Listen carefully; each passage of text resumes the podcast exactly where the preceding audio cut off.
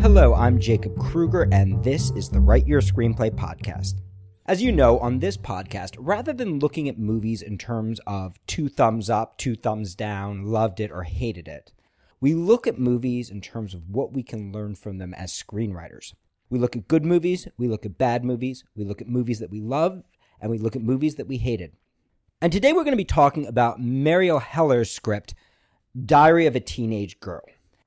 And I'm excited to talk about this movie, not just because of the rave reviews it's been getting in the theaters, but also for the expert way that this writer handled tone in the adaptation of this script from novel to screenplay. Tone is one of those really challenging things for writers, particularly on a movie like this, which touches on some extremely controversial and taboo and uncomfortable subjects.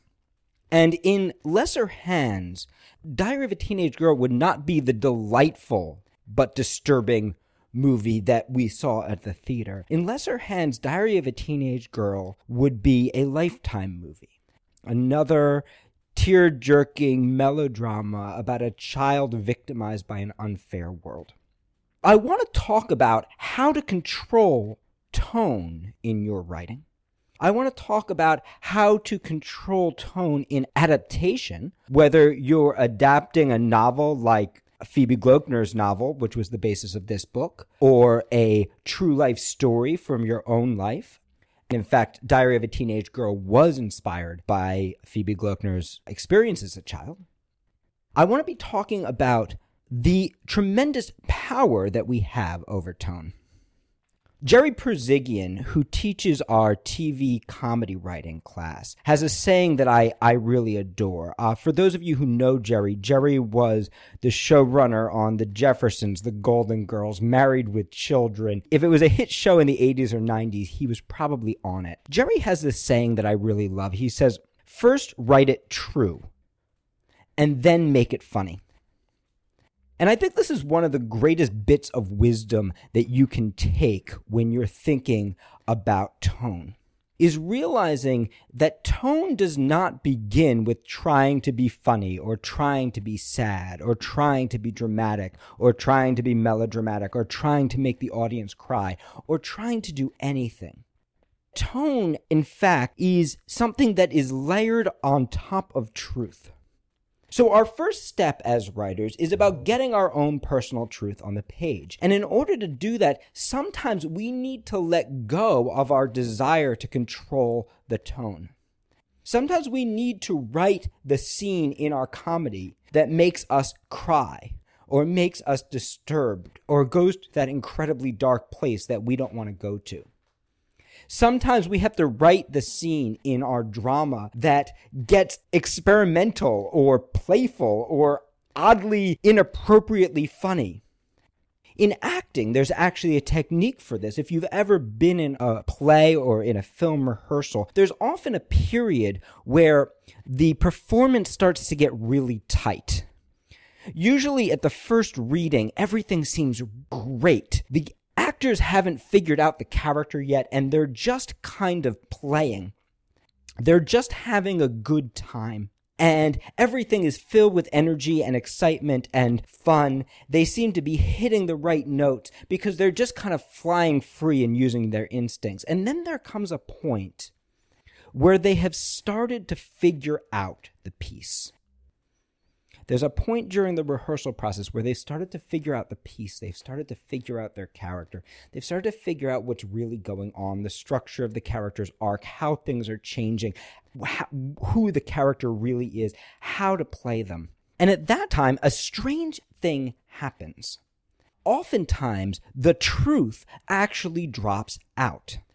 Oftentimes, the performance suddenly gets rigid or tight suddenly feels less truthful, less compelling, less exciting than it felt early on before the actor had figured out anything. And oftentimes, the reason for that is having figured out 90% of the character, but not that full 100%. 90% of the play, but not that full 100%. Rather than focusing on their instincts, on their creative mind, on bringing themselves and their personal truth to the performance. The actor is suddenly now focusing on getting it right, doing it correctly, making sure that everything they do fit with all their other choices and with their intellectual conception of who the character is. This is a really normal thing in the rehearsal process. And if you've ever been in that phase of rehearsal process with a good director, you know what the director does. What the director does is stops everything and says, okay, you know what? Do the musical theater version of this scene. Do the sci fi version of this scene. Do the Star Trek version of this scene. Do the thriller version of this scene. The film noir version of this scene. And the reason the director does this is to get the actors playing again. To get the actors to forget the intellectual decisions they've made about who the character is, what the movie is, what the play is, what the, the structure is, who the character is. And to let go of their concept, their monotone concept of the tone of this character.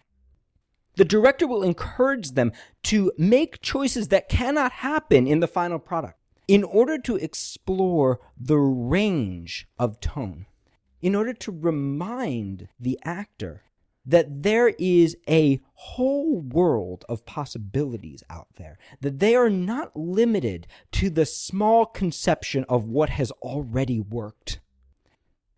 That in fact, they can paint with any color in the rainbow. And then, only then, after the actor has played and gotten loose and usually discovered something that they didn't know was there, then the director will bring them back to the real scene, the real piece.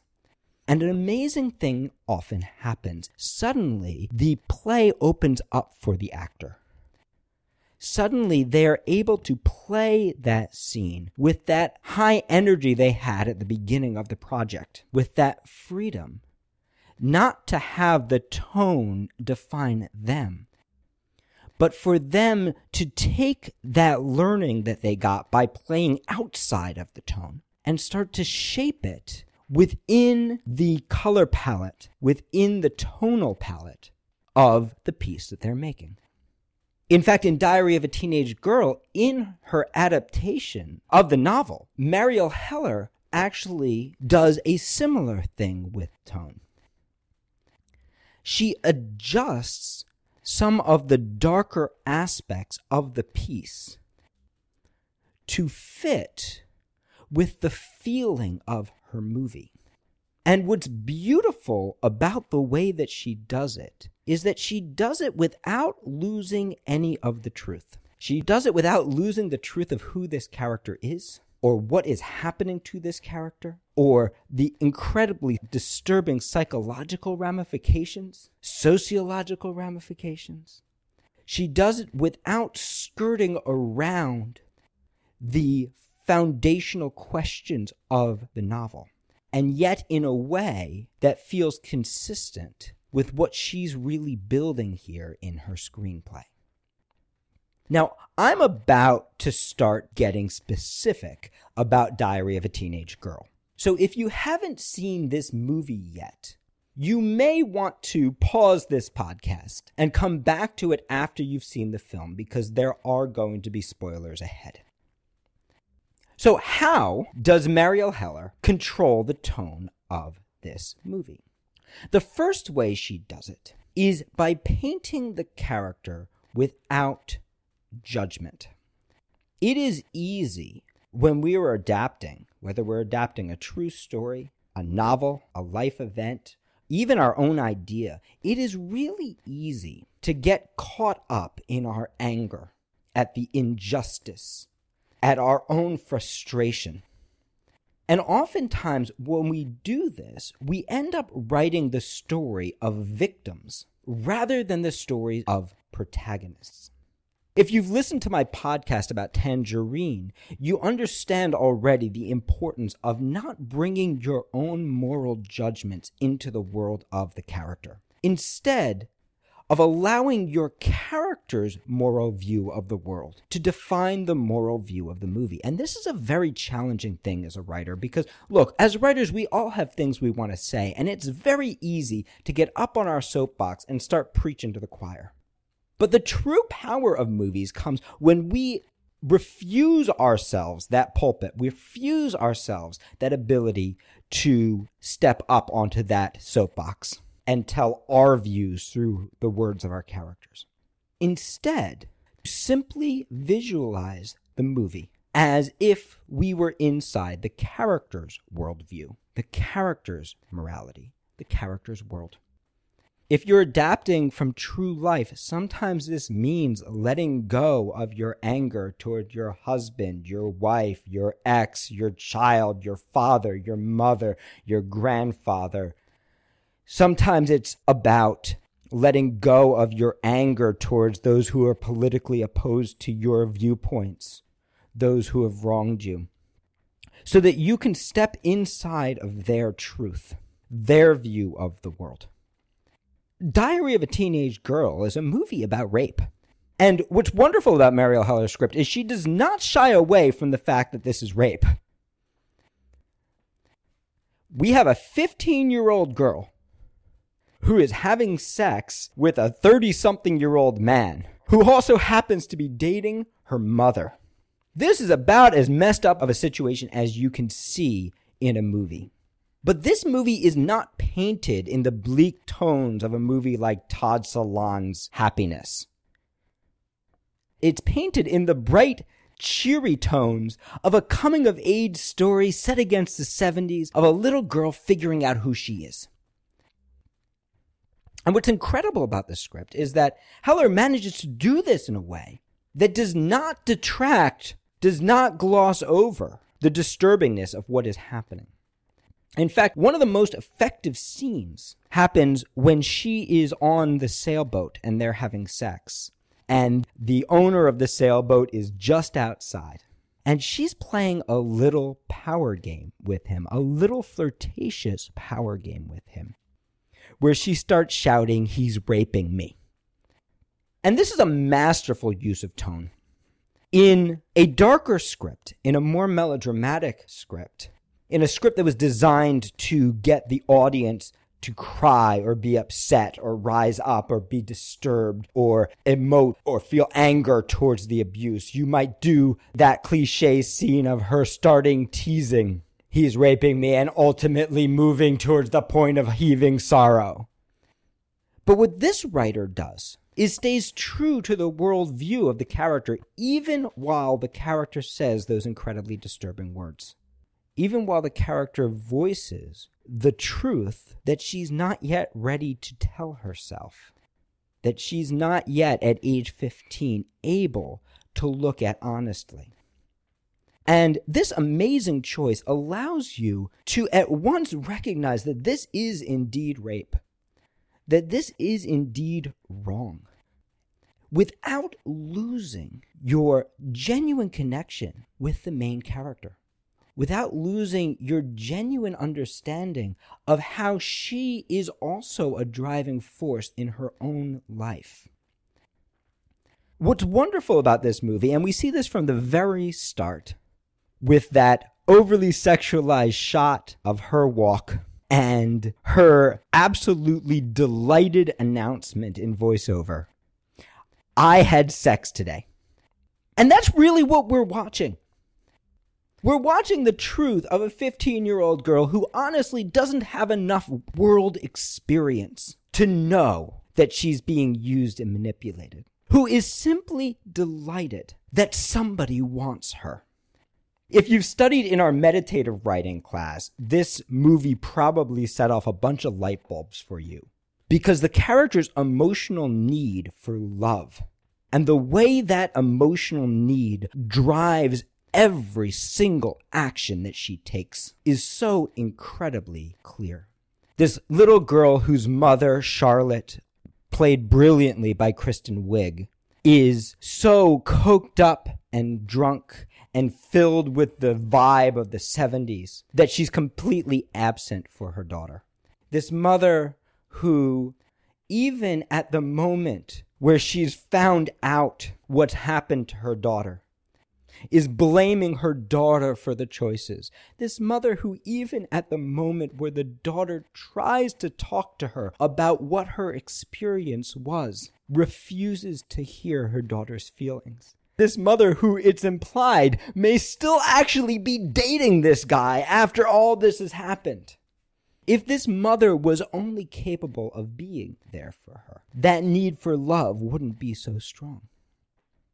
Similarly, her father, her psychoanalyst father, who knows exactly what is happening and even confronts the mother about it, cannot hear a single emotion that his daughter has. In fact, cuts her off in the middle of a sentence when he decides she's getting emotional.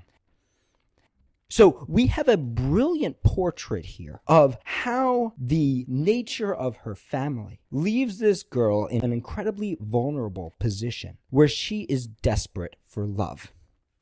So how do you write a movie where you have a main character who is desperate for love? You have a main character who quite honestly is a victim of her circumstances, a victim of her father, her mother, her stepfather, her world, how do you write a story of a character like that without losing the drive of the story? Without ending up with a character who feels bandied about by events? How do you keep a character like that active when the whole movie is being driven by people around her? The horny stepdad who puts his hand on her breast that starts this whole thing. You do it by tapping into your inner truth as a writer, that part of you that desperately needs love. You do it by tapping into that emotional need in your character and allowing that emotional need to drive not the events that happen to your character, but the choices that the character makes in relation to those events. That is what's so wonderful about this movie. Even though the events are happening to her, we can feel her making bigger and bigger choices. We can feel her seeking out the relationship. We can feel her joy at the relationship. We can feel the way that she is pushing this relationship to happen from that very first seduction scene, where out for a beer with her stepfather, she tells him she wants him to fuck her and literally puts her hand down his pants. Now, a better man would have at this point said, Wow, there is definitely something going on. What's wrong, kid? But what's wonderful about the way that she drives that action is that even though she may be a victim, she doesn't feel like one. She's not somebody we have to feel sorry for. She's someone we can actually root for. The next thing that makes this structure so wonderful is the way that these choices she's making as she pursues her emotional need actually take her on a journey towards learning who she is, towards understanding her sexuality, her passion in life, what's okay with her and what's not okay with her her strength as a human being and her mother's and her stepfather's weakness. And that's where the effectiveness of this movie comes from. The truth of the matter is, once you have that kind of drive for your main character, once you have a character with an emotional need, in this case, love, and a tangible object, in this case, sex with her stepfather, we will root for that character pretty much no matter what they're doing if that character continues to make strong choices, even if those choices are messed up, even if those choices are choices that we might judge, even if those choices are choices that lead them to dark places, eventually they are going to go on a journey that changes them forever. Similar to the way that you, as a writer, if you are willing to allow yourself to make choice after choice after choice, to make big choices in your movie, driven not by your intellectual concepts, but by the emotional needs that make this movie worth writing, by the real stuff going on in you, whether it fits or not following your instincts. Even if, like the main character in A Diary of a Teenage Girl, you may lack some of the experience to know where those choices are going to take you. When you allow yourself to make those big choices, when you allow your character to make those big choices, you give yourself a structure that you can then paint with any tone you want. You can make it playful. You can make it dark. You can make it a thriller. You can make it a noir. You can rewrite that truth and shape it into any form you want. Because that work is just craft. The real work of being a writer is not about tone. The real work of being a writer is about voice. That is the final piece that I'd like to talk about in this movie. Because we're not just watching a girl's coming of age story in relation to sex, we're also watching a little girl's coming of age story in relation to being an artist. As we see at the beginning of the movie, she has found a great artist and she is emulating her. And slowly, as the movie progresses, the animation starts to change. It stops being driven by somebody else's truth and by the imitation of another great artist, and starts being driven by her own personal truth, her own personal voice. The artistic choices, not that somebody else has made, but that only she could make. And this is the real journey of being an artist. And this is the real journey of being a writer. Learning to find that creative voice and trust it without judgment. Not because judgment doesn't exist, and not because you don't have a moral compass, and not because there isn't something that you need to say